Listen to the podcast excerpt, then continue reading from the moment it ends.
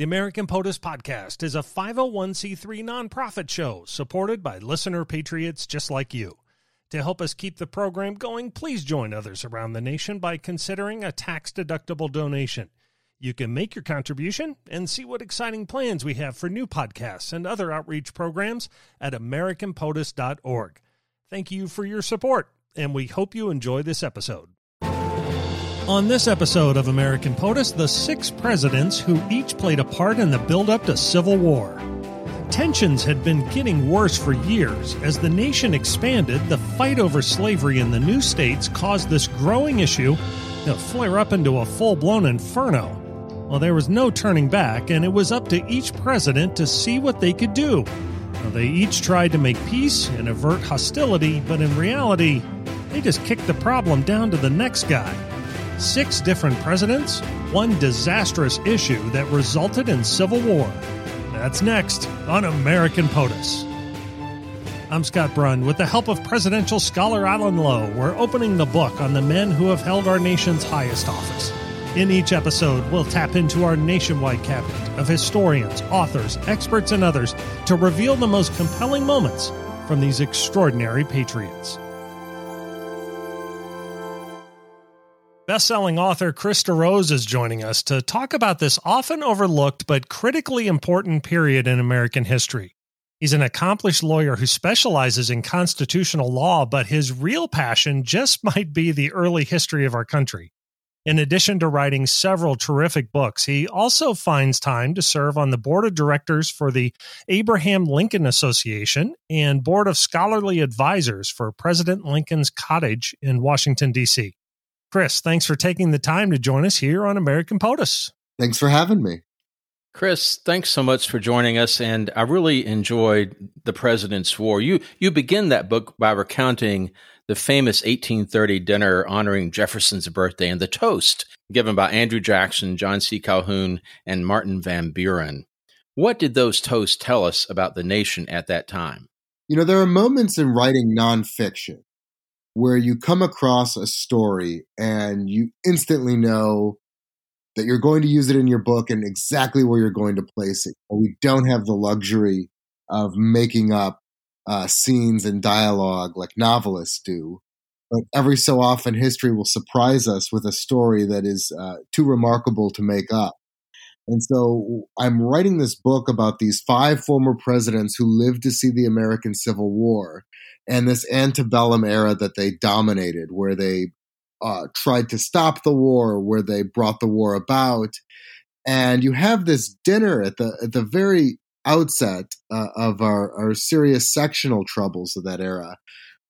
And you have these three larger than life figures who will articulate the three principal viewpoints that clash and compete in this antebellum era. And so you have Andrew Jackson, President of the United States. The toast he gives at this dinner is that the Union must be preserved. That's his viewpoint. The Union is paramount, it's going to stay together.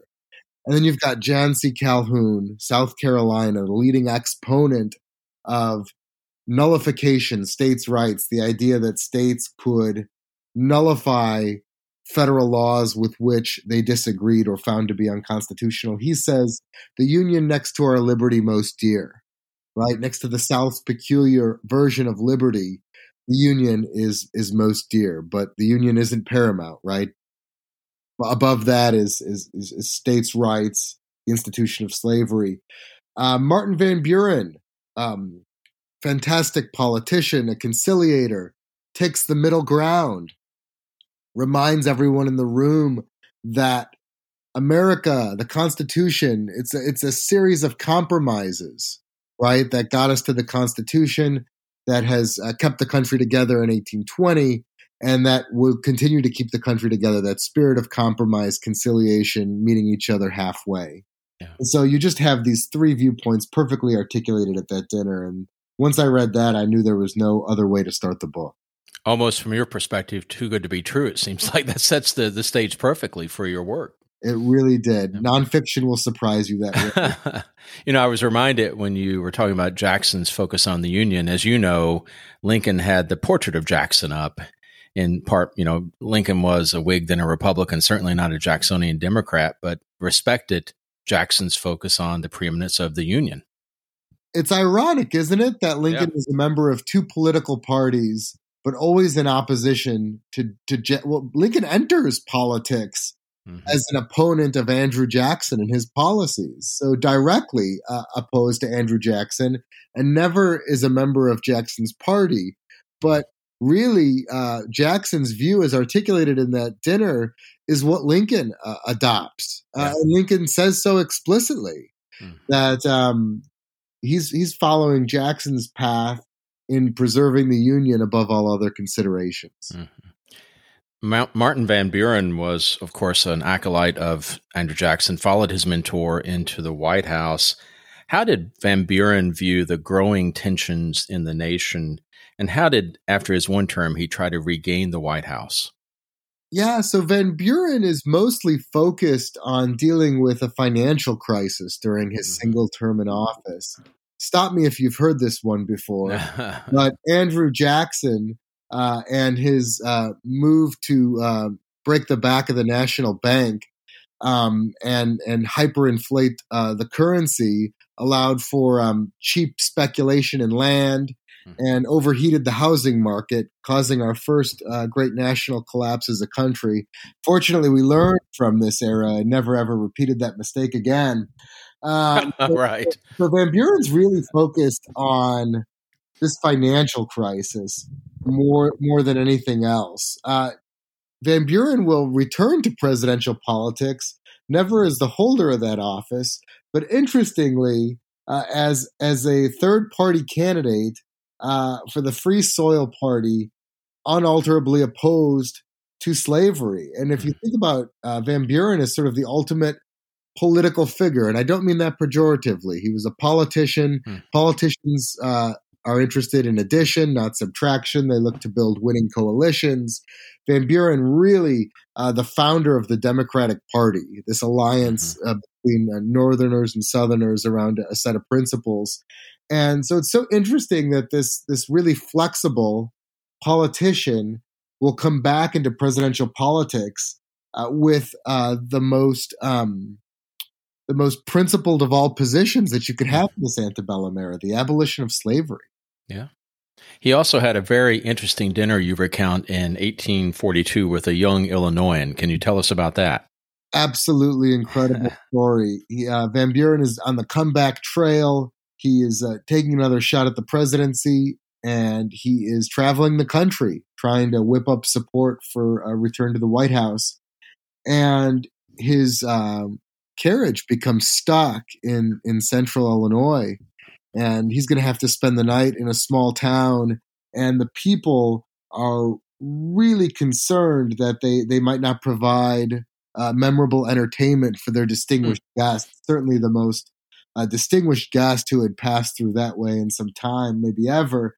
And so, even though his hosts were Democrats, they sent for Abraham Lincoln to come have dinner with them because he was the best storyteller, the best guest to have at your dinner table.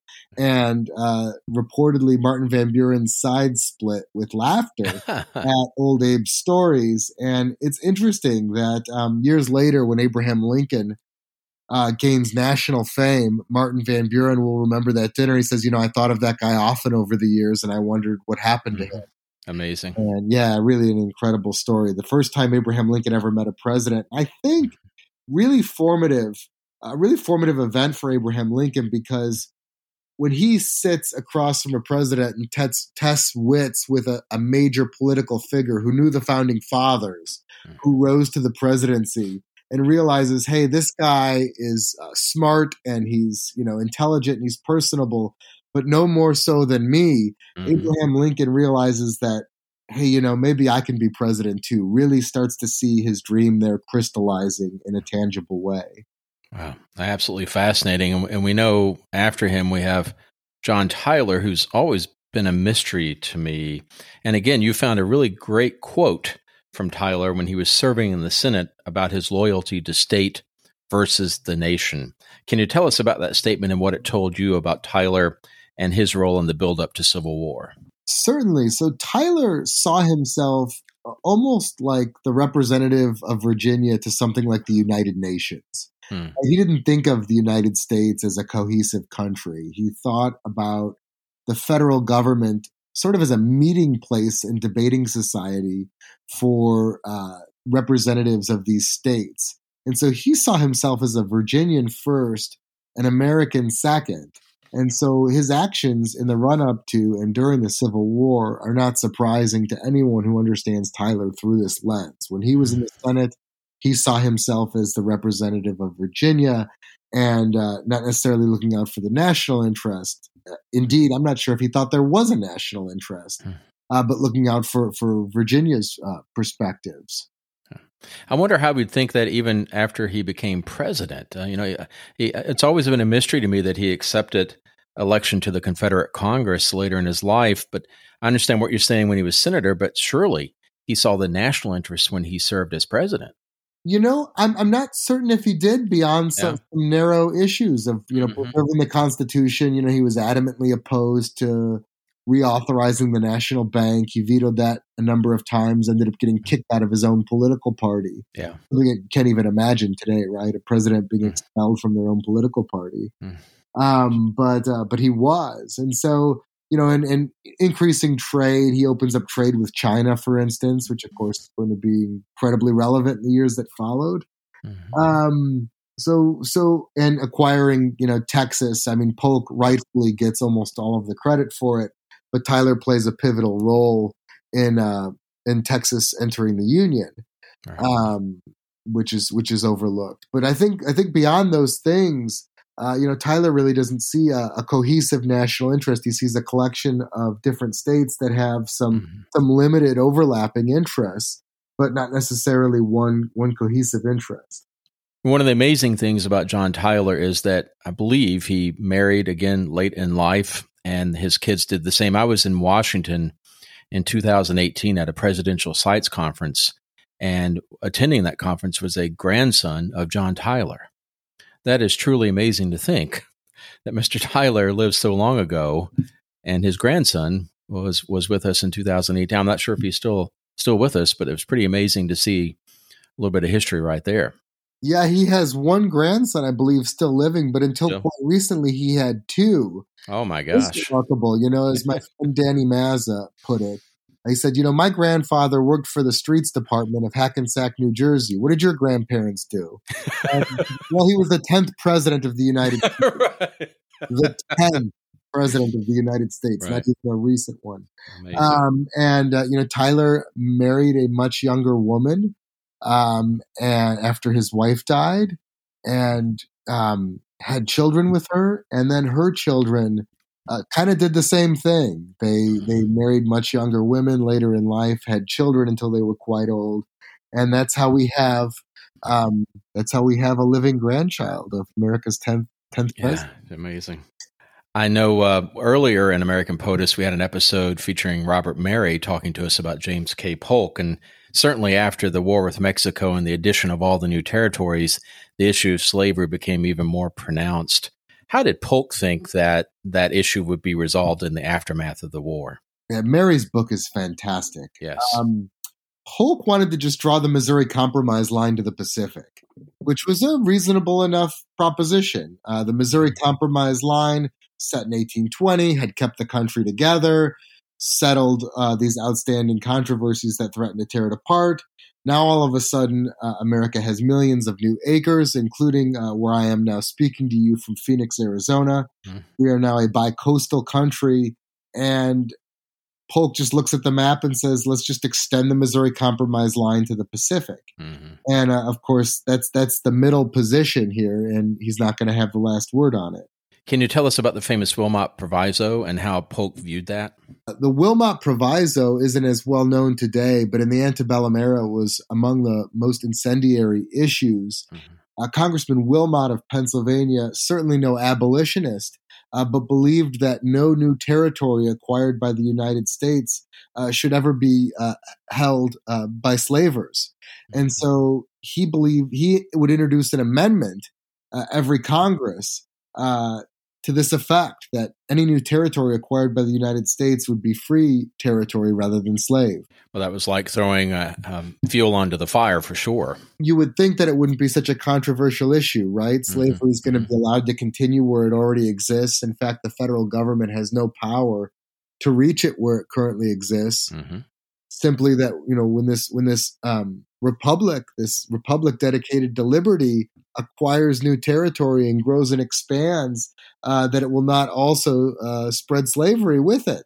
Yeah. Uh, but of course, this is an incredibly controversial issue, as you say, and mm. Abraham Lincoln, a very consistent supporter of the Wilmot Proviso during his time in office.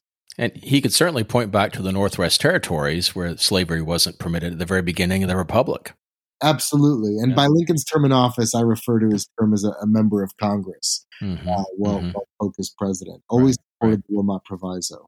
You make a really interesting point about the possible ramifications of the death of President Zachary Taylor.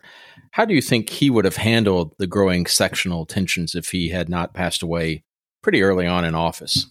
Yeah, I think this is one of the great what ifs of American history. So you have Zachary Taylor, who is nominated uh, not for any particular reason other than that he is the most popular person in America.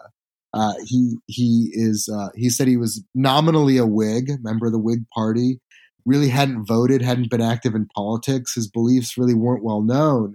Uh, but Abraham Lincoln, as one of the first seven congressional uh, endorsers of Taylor's pre- uh, candidacy, said, uh, "We've tried losing long enough. Let's try winning."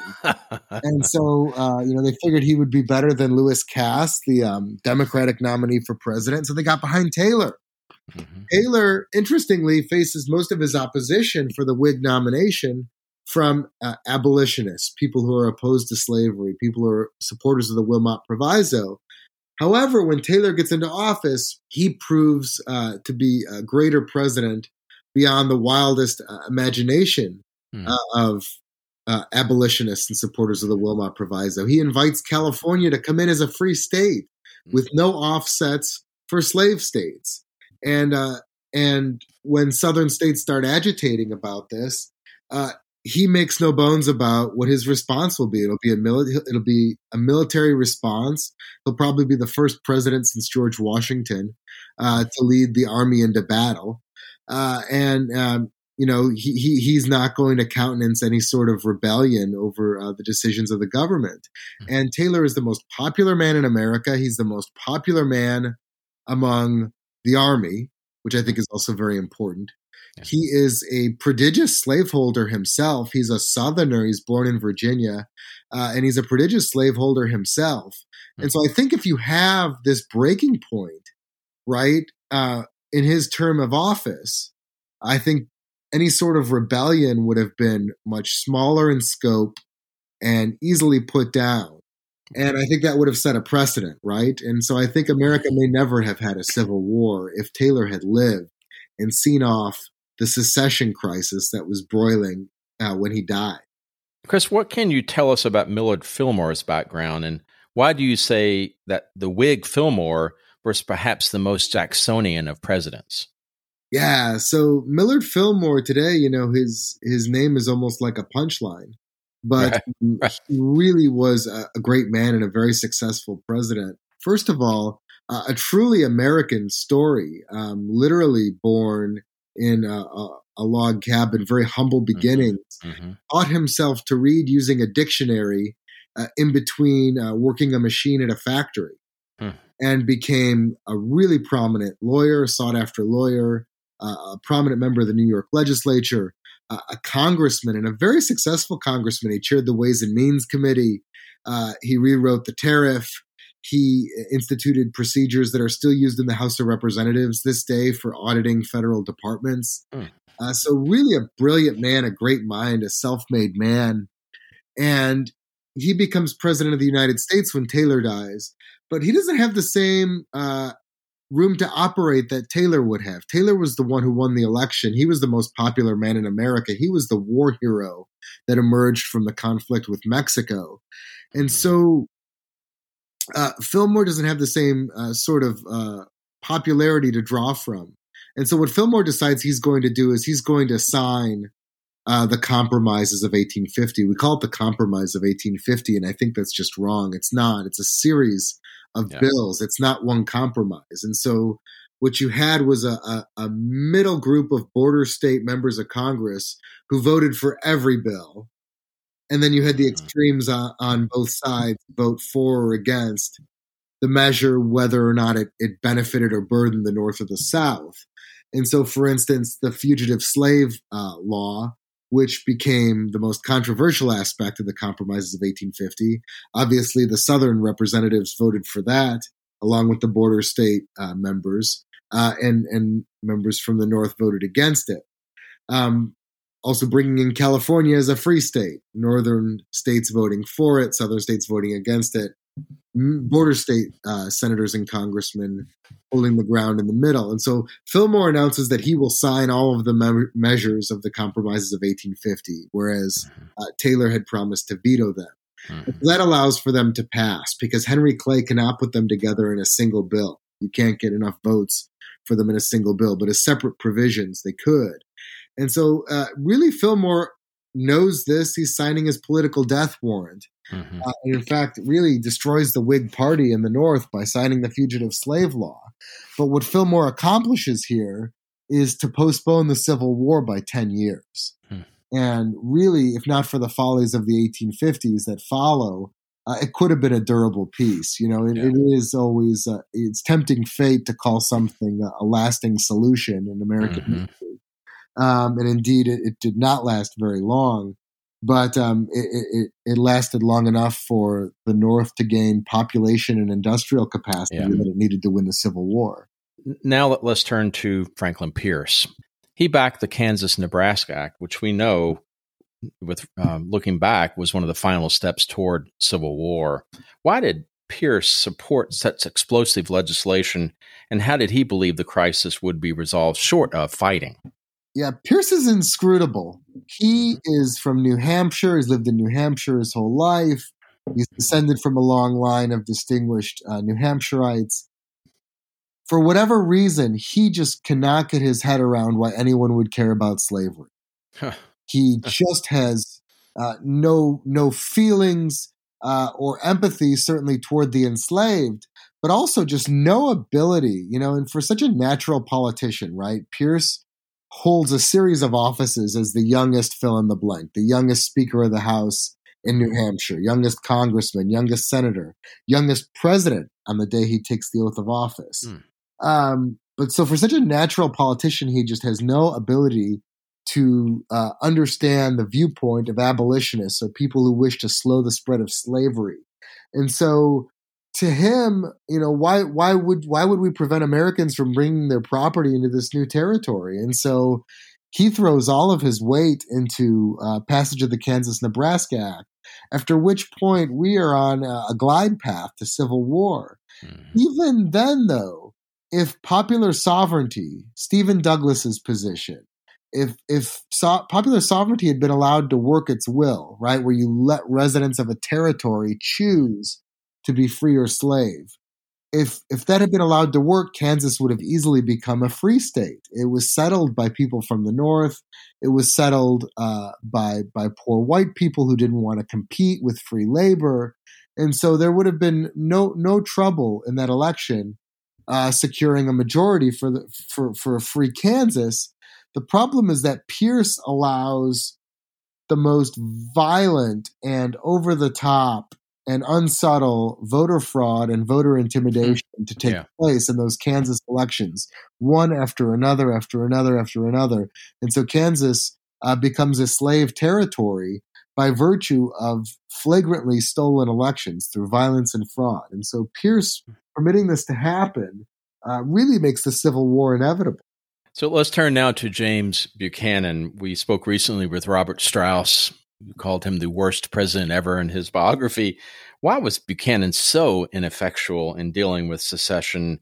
And how did he then and later try to justify his actions or lack thereof? Yeah, Buchanan certainly deserves his place among the worst presidents. Mm-hmm. He's obviously not the worst president in history. I would put Pierce below him for advocating for and signing the Kansas Nebraska Act hmm. and also for allowing unchecked uh, unchecked election fraud in Kansas. Mm-hmm. Sure.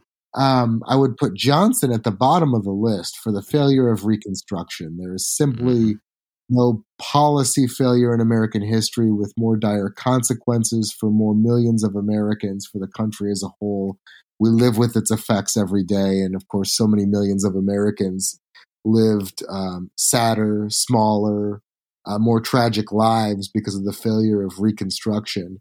And so Johnson must always be considered the worst president. Buchanan deserves to be close to the bottom of the list, but not for the same reasons that most people think. Most people would rate him at the bottom of the list because of how he acted in the secession crisis. Yeah. And actually, his conduct during the secession crisis, he handled it tolerably well. It was a completely unique situation. Nobody who had held that office before him had confronted uh, so serious a, a, secession crisis, where you had uh, multiple states uh, declaring their intention to leave the country at once. He had maybe 18,000 troops under his command. Perhaps two thirds of those were west of the Mississippi. So even if he had had the entire U.S. Army in one place, and even if they had all been willing to invade a state, and that certainly would not have been the case, right? I believe about a third of the Army's officers resigned during the Civil War rather than than than make war against uh, their home region or make war against the South. But even if he had had eighteen thousand uh, army troops ready, willing, and able to invade South Carolina, that would have been insufficient to defeat South Carolina. And South Carolina would have been aided by other southern states. And in fact, it would have cost us the border states, which Abraham Lincoln pointed out is losing them is the same as losing the whole game mm-hmm. right? Uh, the American Civil War is successful for the Union because of their ability to maintain so many border states and so many slave states rather than losing them to the Confederacy. And so, you know, you could say, well, Buchanan should have fired the secessionists in his cabinet. Okay, but what kind of message are you sending to the border states and to the states that claim to have seceded that you're now trying to negotiate with to get them back in the Union? Remember, America had walked up to the precipice before and always successfully compromised its way back, right? Mm. From the very beginning, from the Constitutional Convention, uh, America has been a series of compromises. Uh, you go to the Compromise of 1820, the Compromises of 1850. America had always found a way out of the the problems that it had. Mm-hmm. It mm-hmm. uh, had walked up to the precipice before of disunion, of breaking up and it had never happened. So Buchanan, of course, thinks we're going to be able to find a negotiated solution to this. And that was because America always had. America had a genius for mm-hmm. compromising. Uh, so this happened to be the one case where, where that wasn't true. And so, you know, what more do you want Buchanan to do, I guess? Uh, he, you know, tries to reinforce Fort Sumter. He's unsuccessful. He um, passes Washington, D.C. to Abraham Lincoln secure. He brings in a number of troops into the city under the guise of uh, having them in the inaugural parades. Mm-hmm. Um, but he brings in uh, uh, troops and secures the city and passes it secure on to Abraham Lincoln. And so uh, I think his record in the secession crisis is a mixed one, right? But it's not the catastrophic failure uh, that it's um, that it's portrayed as by his critics. They, I, his critics really don't understand the hand that he was playing. Well, it's certainly good to have that perspective. Typically, as you know, he's he's uh, denounced for his role in that. So I think that's a really good antidote to uh, to some of those analyses for sure. And you mentioned Lincoln. I know you've written uh, very eloquently on his time in the Congress. And what is he doing at this time after he leaves Congress, and what brings him back into the the world of politics? Certainly. Well, Lincoln fails to secure a position in the Taylor administration um, and goes back to practicing law. And he thought he was finished with politics for good, or at least he, he said so.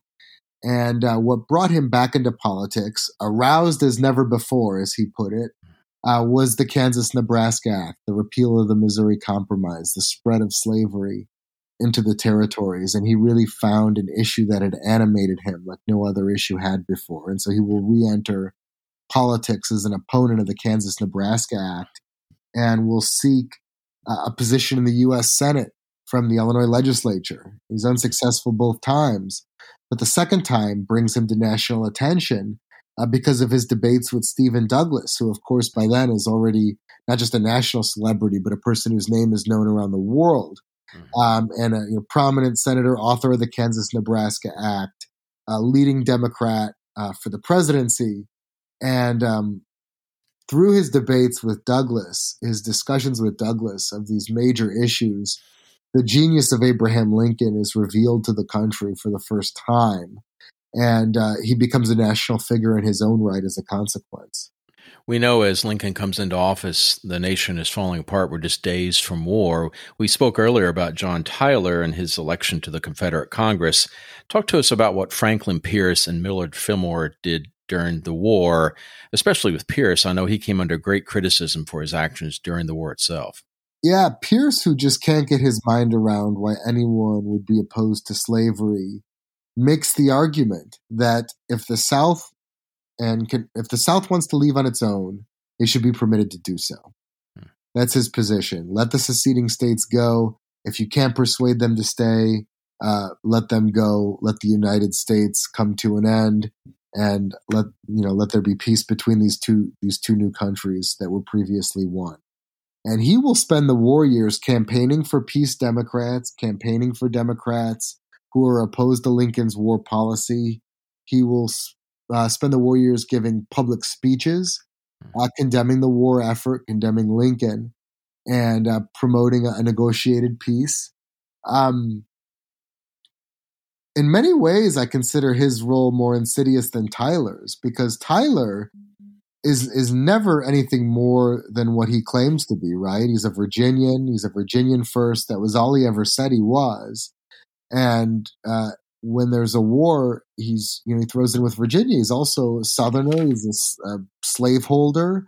Franklin Pierce is from New Hampshire. I really don't understand what his excuse was for mm-hmm. being such a uh, proponent uh, of the slave interest mm-hmm. and uh, slave states and their conduct, even their willingness to destroy the country over slavery. Yeah. And so um, Franklin Pierce, of course, will be thoroughly discredited as a result uh, uh, of his opposition uh, to the ultimately successful uh, war effort by the Union, uh, Fillmore carves out a really interesting role for himself. First of all, he raises a National Guard unit.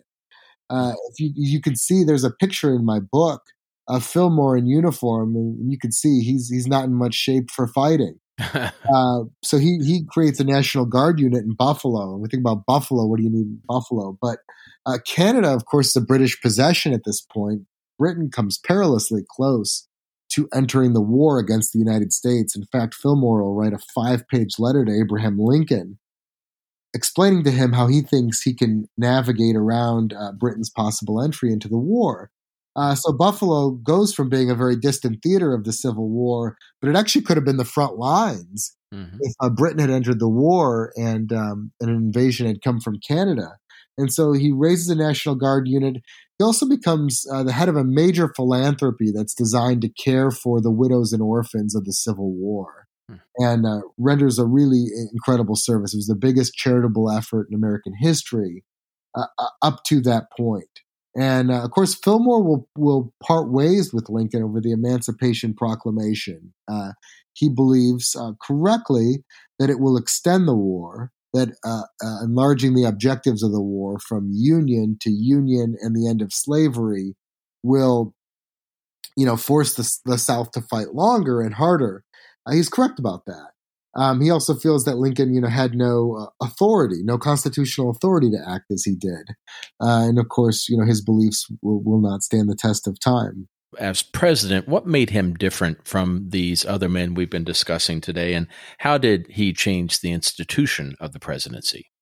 Yeah, well, he was the first president since Andrew Jackson to really draw a line, right? And say, mm-hmm. beyond this line, there will be no compromise. And Lincoln ran for president as the nominee of a party that was committed to keeping slavery out of the territories, preventing mm. the spread of slavery throughout the United States. And that was what he ran on. That was what he won on. And so that was something he didn't feel he could compromise on, even if he had been inclined to, and he was not.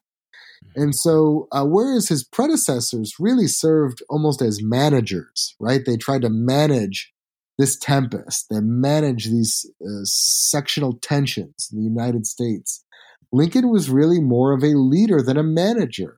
He he he campaigned on principle, he won on principle, and he governed on principle, and he wasn't going to let himself get intimidated uh, by a group of secessionists into abandoning that principle. You know, before we get to our final segment, I know our audience wants to know. So, according to the internet, and of course you have to believe it, Yes. as of May 2021, Harrison Ruffin Tyler is still alive. yes. You guys have to have him on the show. oh, that would be. Thank you for that idea, Chris. I That's think we should. Uh, You might use Zencastr. Interesting. His, his first name is Harrison. I wonder if that's over uh, from William Henry Harrison. Yeah. Oh, yeah, there you go. Yeah.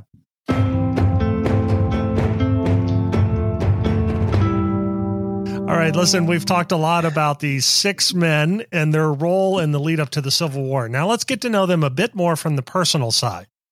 So, of these presidents, the ones we've been talking about Tyler, Van Buren, Fillmore, Pierce, Buchanan, and Lincoln, who was the smartest, Chris? I think Lincoln is undoubtedly the Mhm. smartest. You think about a guy with almost no formal education who taught himself geometry by sketching in coal on the back of a shovel and borrowed and read every book on the frontier and you know the only president to have a patent a brilliant lawyer for some of the most uh, important corporations in the United States. Just just a brilliant attorney who would be remembered well as an attorney in Illinois if he had never become president. Mhm. Um, you know, really truly traveled the farthest distance from his birth to the White House. Yeah. Right from his station in life, where he started, where he finished. So I think Lincoln is just in a class of his own among the presidents in terms of Yeah. brilliance. And as you mentioned, he's the he's the best storyteller too of the group, probably. Yeah, the funniest, uh, Mhm. certainly the best company, the person you'd most want to have for dinner. All right, of these six presidents, who was the cleverest, politically speaking? The cleverest. It's interesting, you know, we tend to associate being a skilled politician with uh um with with it's a negative association right? This he's a good politician. It's a negative association. It sounds like a backhanded compliment. Hmm. but really if you're involved in statecraft if you're in politics to affect change then you have to be adept at the skills of politics. It Yeah. really stands Mhm. to reason. And so lincoln is also the best politician of the group right? He accomplishes his objectives. Um always has a very good read for public opinion, how far ahead of it he can get, how, how, much of it he has to follow, how much of it he can lead and shape and change. And so uh, nobody, I think, had a better feel for politics, for campaigns, for the mood of the public uh, than Lincoln. But I think an honorable mention has to go to Martin Van Buren, Mhm. who really forms the modern Democratic, the modern for what is now the modern Democratic Party Mhm. Van Buren really is the architect, right? He figures out, okay, you know, he's counting votes, he's looking for a broad uh, coalition. He really builds the coalition that wins the White House more often than not in the antebellum era and holds the Congress more often than not throughout the antebellum era. You know, Van Buren, a very, very talented politician in his own right. Yeah. All right, who was the mo- let's see if Lincoln gets the, you know the third one here too. who who was the most stubborn? it's such an interesting question. I mean, obviously, uh, Lincoln uh, Lincoln could compromise with the best of them, but he certainly had a line beyond which he wasn't willing to go. And so I wonder, you know, actually, I would think Tyler is the most stubborn. Tyler uh, Tyler was the one who said, if Lincoln wins the White House, you know, then then we've got to go, especially if they're not willing to allow slavery uh, in the territories. So I think that's a pretty stubborn position to have. Yeah. Um, but I think you know you don't get to be president without being a little bit stubborn, Hmm. and um, you don't come up short in your objectives as president without being a little bit stubborn, and um, and, and many of these men did, and so it's it's an interesting characteristic, and I think it was shared by by a number of these guys. Yeah, great point. Who was the biggest bully of these six presidents? Oh, that's such a good question. I, I hmm. wonder, what do you mean by bully? Who would do anything to get their point across? Oh, what an interesting question Anything. Who would do anything?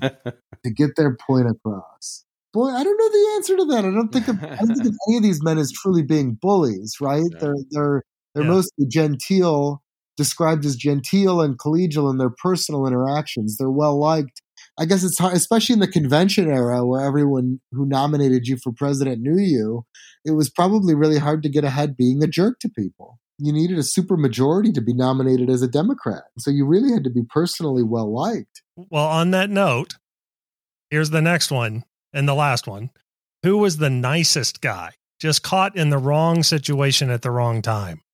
Boy, that's interesting. Uh, I think Lincoln probably was the nicest of mm-hmm. them in terms of, um, you know, just think about the descriptions of the people who knew these men. And Lincoln consistently described as someone who would uh, give you the shirt off his back, would yeah. go out of his way to, to render a kindness to you, someone who had a, a real conscience for how he treated and interacted with mm-hmm. others. Mm-hmm. Um, you know, maybe uh, biographies of other biographers of other presidents would would would feel this way that every every nice euphemism uh, applied to their guy. But I, I, certainly think I've answered these questions honestly. That's what yeah. Abraham Lincoln would want me to do. You didn't yeah. ask, I mean, he's also the most honest, right? Yeah, yeah, of course, of course. absolutely. And Chris, finally, in just one sentence, a little unfair, but can you summarize these six men and the impact they had on the coming Civil War? Certainly. So you had six men who became president of the United States in different ways and at different times, all of whom, in their own way, tried to stop the war. The five who preceded Lincoln, in their own ways, brought it about and caused it to happen. And so while their uh, solutions didn't stand the test of time, Abraham Lincoln's leadership uh, put an end not only to the war and saved the Union, uh, but destroyed the institution of slavery uh, that had been the, the greatest threat to American unity to that point. Just a wonderful conversation, Chris. Th- thank you so much. What is next for you? So, I uh, wrote a book that came out in November about an armed rebellion led by World War II veterans against a corrupt political machine. It's called the Fighting Bunch. Yes. Hmm. And uh, would love to, um, you know, I guess it's not presidential history, so I can't come back on and talk about it. But it, it uh, is a terrific read, I will say that. Thank you very much. Yeah, yeah. Well, thank you so much, Chris, for joining us. I hope you'll come back again on American POTUS. Thank you so much for having me. Thanks for listening to this episode of the American POTUS podcast. If you have a moment, please rate and review this show on the player you're listening to right now. We appreciate every word from everyone that listens to and participates in the podcast. We'd like to thank author Chris DeRose for joining us on this episode about these six Civil War presidents. More information on his books, along with all our other terrific experts, can be found on AmericanPOTUS.com.